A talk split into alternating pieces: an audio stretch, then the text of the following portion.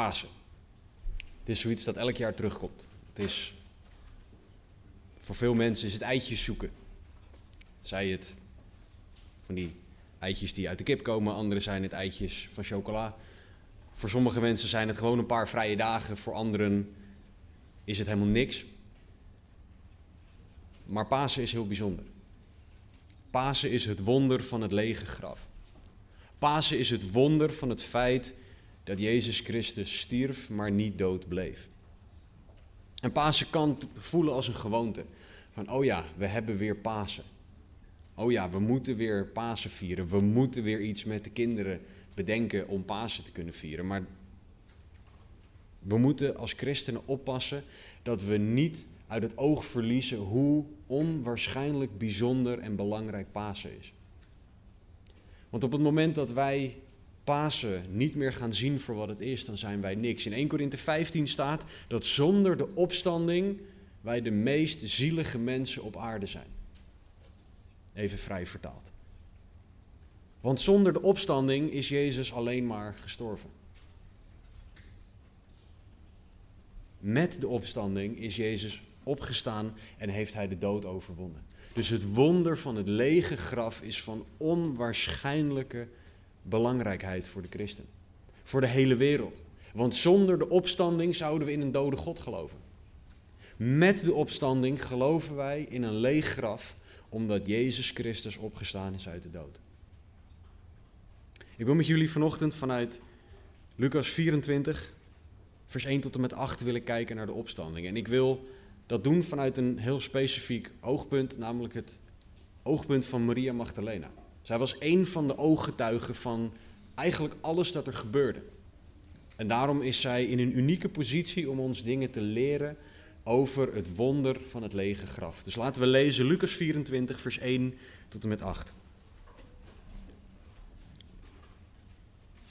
Er staat geschreven, en op de eerste dag van de week, de zondag, de eerste dag van de Joodse week, gingen zij heel vroeg in de morgen naar het graf en brachten de specerijen mee die zij gereed gemaakt hadden, en sommigen gingen met hem mee. Zij vonden nu de steen afgewenteld van het graf. En toen ze naar binnen gegaan waren, vonden zij het lichaam van de Heere Jezus niet. En het gebeurde toen ze daarover in twijfel waren, zie, twee mannen stonden bij hen in blinkende gewaden.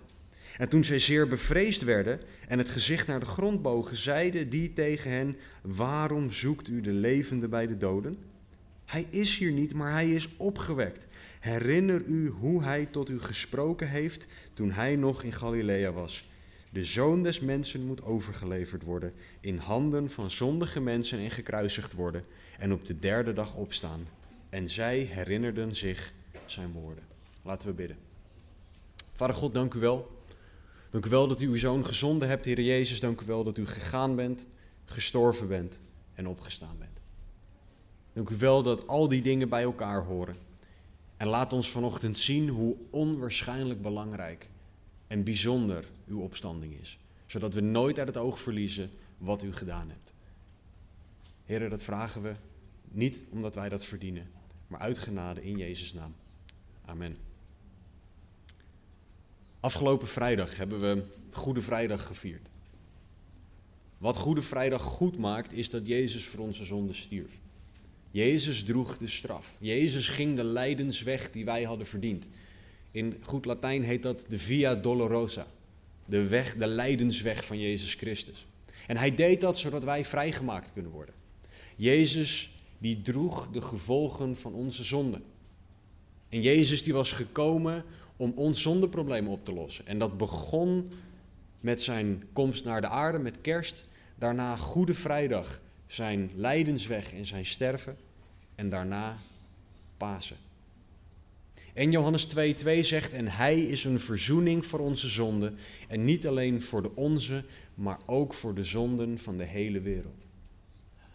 Alles dat Jezus gedaan heeft, had als doel om voor ons verzoening van zonde te zijn. Want God wist dat wij een probleem hadden dat alleen Hij kon oplossen. God wist dat wij zondaren zijn. Jij, ik, u, ieder mens is een zondaar. Het gaat er ook niet om of je een goed mens bent of niet. Want dan ben je hoogstens een goede zondaar. Maar je bent nooit meer dan een goede zondaar. En daarom moest Jezus komen. Omdat Jezus de enige was die een perfect mens kon zijn. Goed is niet goed genoeg bij God.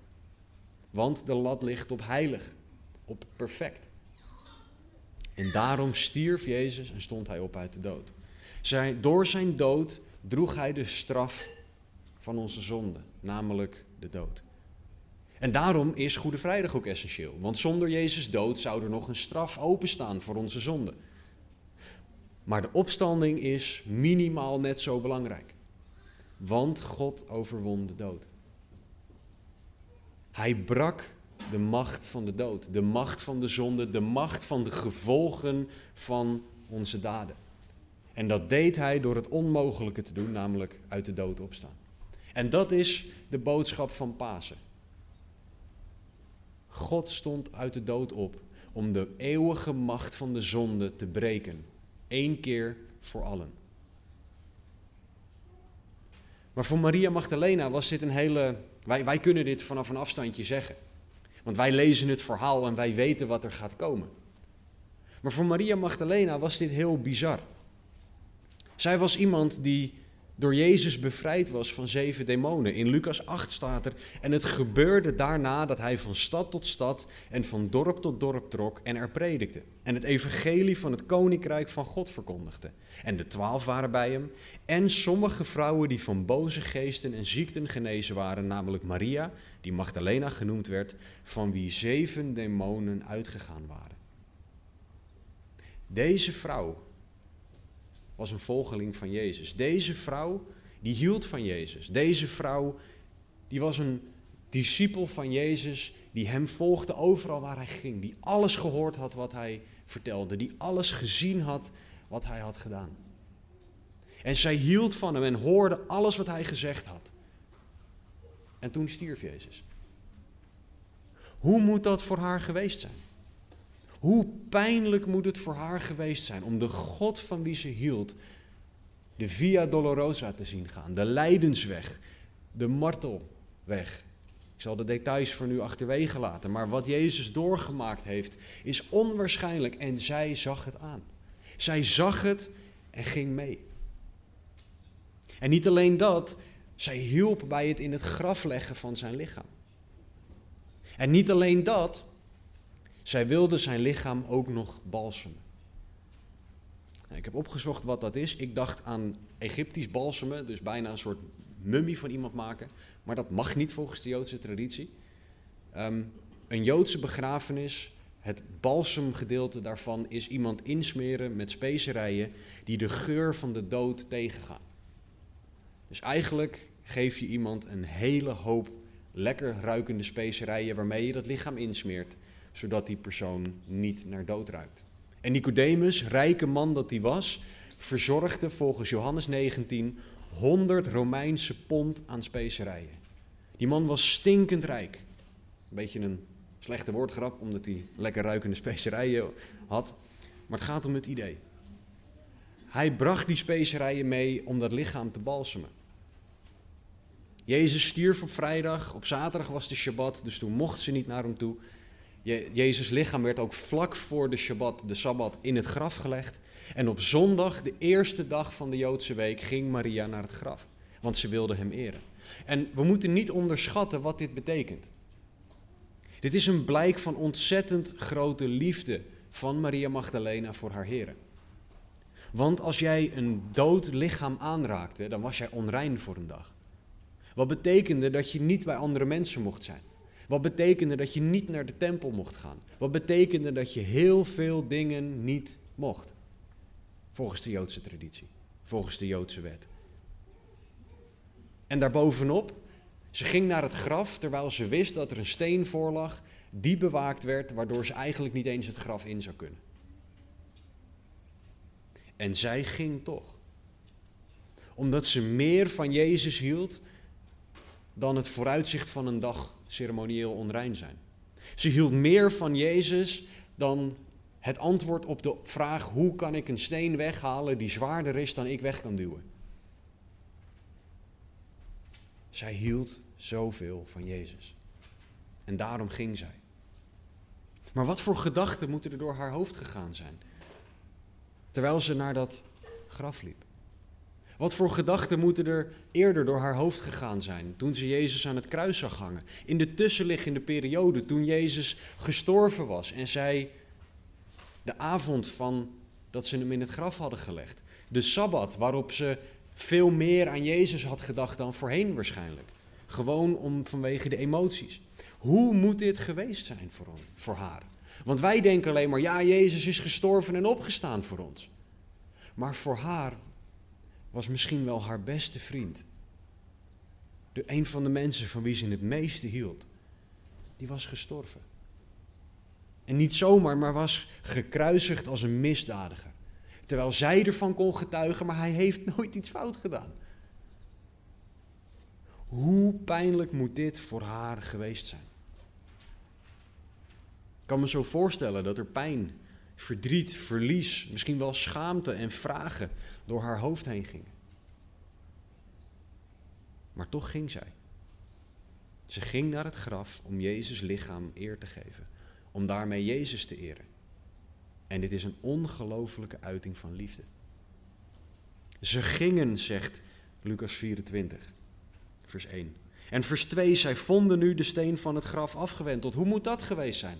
Je komt vanuit de verte aanlopen en je weet dat die steen er hoort te liggen. En je denkt in eerste instantie misschien, nou ja, mijn ogen bedriegen me. Maar het is toch echt zo, die steen is weg. Hoe is dat gebeurd? Dan gaan je gedachten gelijk naar, maar het lichaam dan? Is Jezus er dan nog wel? Hoe kan dit? Wat een vragen en twijfels. En wat is dit allemaal? Moet er door haar heen gegaan zijn? En zij zag het wonder van het lege graf als eerste. En ook dit is heel bijzonder. Want in de tijd van Maria, in de tijd van Jezus, hadden vrouwen een hele benadeelde positie in de samenleving. Er zijn een hele hoop mensen die vinden dat vrouwen nu een hele benadeelde positie hebben. Vroeger was dat nog honderd keer zo erg. Een vrouw werd niet gezien als een betrouwbare getuige. Dus als een vrouw iets gezien had, maakte het niet uit. Als een vrouw getuige was van een misdrijf, mocht zij niet getuigen in een rechtszaak, want ze was niet betrouwbaar. Een vrouw had minder tot geen rechten. Een vrouw was een mindere burger. En de fariseeën die spraken elke ochtend het volgende gebed uit. God, dank u wel dat ik geen heiden, geen hond en geen vrouw ben. Dat was de positie van Joodse vrouwen in de samenleving op dat moment. En daarom is het des te meer bijzonder dat vrouwen de eerste waren die het lege graf mochten zien. Want God zei, ik vertrouw jullie getuigenis. God die verhief daarmee de vrouw tot eenzelfde hoogte als de man. Want bij God zijn mannen en vrouwen gelijk. Deze dames mochten het wonder van het lege graf als eerste zien.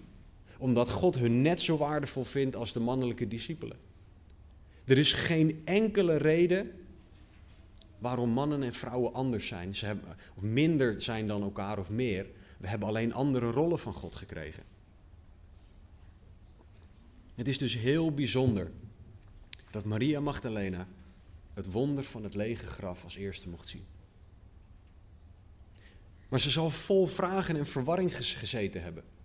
Dus wat, wat doet God? In al zijn voorzienigheid, hij stuurt engelen. Maar ja, engelen zijn vrij indrukwekkend. Want overal in het woord waar we zien dat mensen engelen zien, worden ze bang. Weten ze niet zo goed wat ze met zichzelf aan moeten.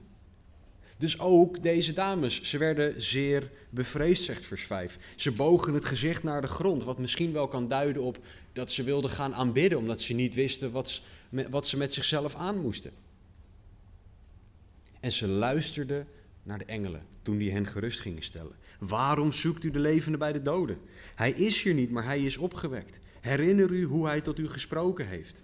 De zoon des mensen moet overgeleverd worden, gekruisigd worden en op de derde dag opstaan.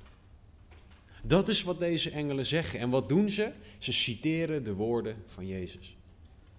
Ze willen dat Maria Magdalena terugdenkt aan Jezus. In al haar vragen, in al haar pijn, moet ze terugdenken aan het feit dat Lazarus opgestaan is uit de dood. moet ze terugdenken aan het feit dat Jezus dat kon.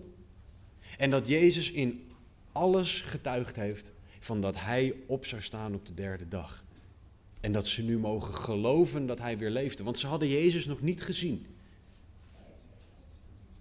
Zij moest leren, Maria Magdalene, aan door pijn, verdriet, angst, twijfel en vragen heen te kijken.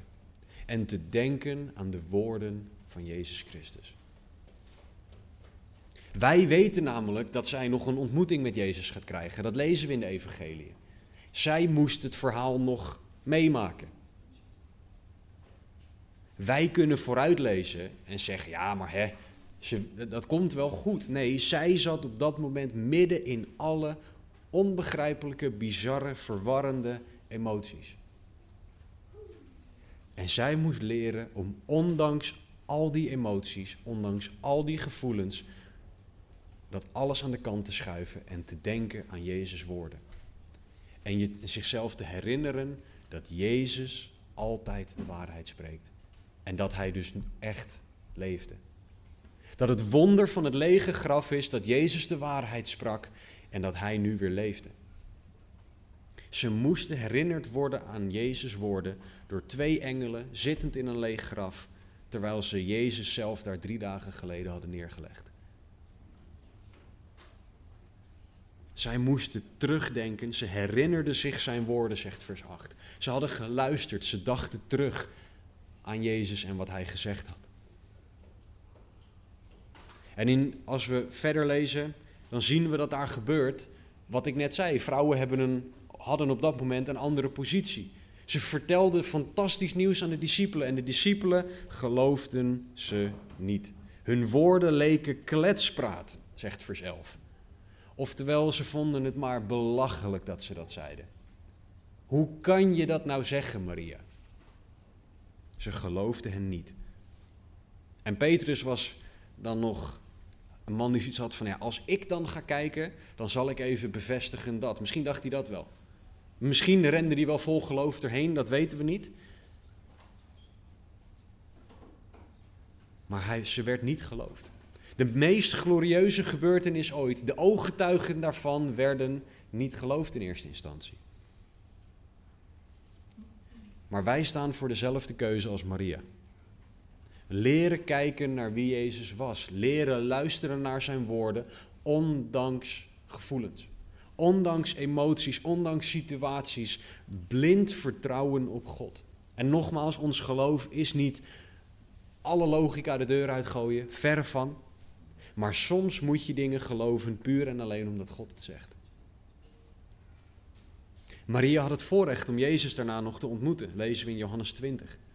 Hoe onwerkelijk moet dat voor haar geweest zijn? Iemand die je hebt zien sterven, die je in het graf hebt gelegd, staat dan opeens met je te praten. Hoe fantastisch moet dat voor haar geweest zijn? Maar wat dat deed, is wat wij ook mogen doen. Is dat het haar focus afhaalde van haar emoties en haar twijfels en haar pijn en haar vragen. En dat het onze focus op Jezus Christus legt. En dat is de keuze van vandaag. Waar is jouw focus? Focus jij je op je omstandigheden? Op je vragen, op je twijfels, op je pijn, op je. En die kunnen allemaal heel terecht zijn, hè? Of focus jij je op Jezus die voor jou is opgestaan? Die zo onwaarschijnlijk veel van jou houdt. De Jezus die tot in elk detail deed wat hij gezegd had. Oftewel, hij is perfect te vertrouwen. En hij deed ook nog eens alles wat God over hem had gezegd in het Oude Testament. Dus niet alleen zijn eigen woorden zijn waar, maar ook de woorden van God over Jezus zijn waar. Oftewel, alles wat God zegt is waar. Vertrouw jij daarop of vertrouw jij op, steun jij op, val jij terug op vragen, twijfels, gevoelens, etc. Die zijn niet verkeerd, maar ze kunnen je wel afhouden van op God vertrouwen. Dus je mag al die dingen meenemen en die bij God neerleggen. En zeggen, Heer, ik kies ervoor om op u gericht te zijn. Want dat is beter. Jezus wil jou nieuw leven geven. Want dat is wat hij deed met Pasen. En het enige wat je hoeft te doen is geloven. Maria moest, voordat zij Jezus echt weer had gezien, geloven dat alles wat Jezus gezegd had waar was. En dat hij echt opgestaan was uit de dood. En wij mogen hetzelfde geloven. Wij mogen geloven dat Jezus redt, dat Hij hoop geeft, kracht geeft in elke situatie, dat Hij ons draagt en leidt. En Jezus is voor ons de reden voor hoop, voor doorzetten, voor liefde, voor kracht, voor alles. Jezus is onze reden. En de opstanding van Jezus uit de dood, het wonder van het lege graf, is Gods bewijs dat Hij het onmogelijke kan. Want de wetenschap zal je vertellen, als iets dood is, is het dood. Daar kunnen we niks mee. Het kan niet meer levend gemaakt worden. En God zei, watch me. Ik kan het wel, zei God. Ik ben de gever van leven. En dit geldt ook voor onze levens. Misschien heb jij iets in je leven waarvan je denkt, dit is dood. Kan niet meer levend gemaakt worden. Jezus lag drie dagen in het graf. En hij werd weer levend. God kan het onmogelijke doen. Hij kan dode dingen levend maken. Dus de vraag is, geloof jij God op zijn woord? Ook als jij het niet begrijpt. Geloof jij God op zijn woord? Diezelfde God zegt namelijk in 1 Petrus 1, vers 3 en 4: Geprezen zij de God en Vader van onze Heer Jezus Christus, die ons overeenkomstig zijn grote barmhartigheid opnieuw geboren deed worden tot een levende hoop door de opstanding van Jezus Christus uit de doden, tot een onvergankelijke, onbevlekte en onverwelkbare erfenis die in de hemelen bewaard wordt voor u. Dat is Gods belofte aan jou, je hoopvolle toekomst, een fantastische zegen. En dat is waarvoor Jezus stierf en opstond. Vandaag is je kans om te geloven. Als jij nog niet gelooft, Jezus stierf voor jou en stond voor jou op uit de dood. Het enige wat je hoeft te doen is geloven en om vergeving vragen voor je zonde. Geloven in Jezus als zoon van God en dan ben je gered. Maar christen, de vraag voor jou, voor u, is minimaal net zo belangrijk. Doet het wonder van het lege graf jou nog iets? Geloof jij, gelooft u Jezus op zijn woorden als hij iets zegt in het woord? Of is er altijd een maar? Ja, maar mijn gevoel. Ja, maar ik heb vragen. Ja, maar ik zie het niet. Ik merk het niet. Ik snap het niet.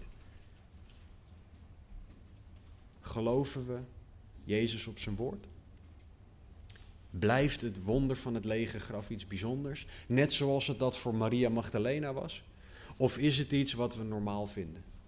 Een, een dag vrij, paaseieren, een lekker paasontbijtje. Of is het echt het wonder van het lege graf? Christen, geloof jij God op zijn woord? Christen, geloof je dat God weer leef, dode dingen weer levend kan maken? En christen, leef jij naar het feit dat Jezus voor jou gestorven en opgestaan is? Laten we bidden. Vader God, dank u wel. Dank u wel dat u uw zoon gegeven hebt en dat uw zoon opgestaan is uit de dood. Dank u wel, heren, dat we mogen weten dat u van ons houdt. Dank u wel dat we mogen weten dat u goed bent. En dat uw genade groter is. Dat uw liefde zo groot is dat u Jezus naar de aarde zond en hem weer uit de dood deed opstaan voor ons. Overtuig iedereen van het wonder van het lege graf, alstublieft. Zodat u uzelf aan ons kenbaar zal maken. Heer, u bent zo fantastisch, zo goed. We loven en we prijzen uw naam. Heer, we danken u. Niet omdat wij het verdienen, maar uit genade. In Jezus' naam. Amen.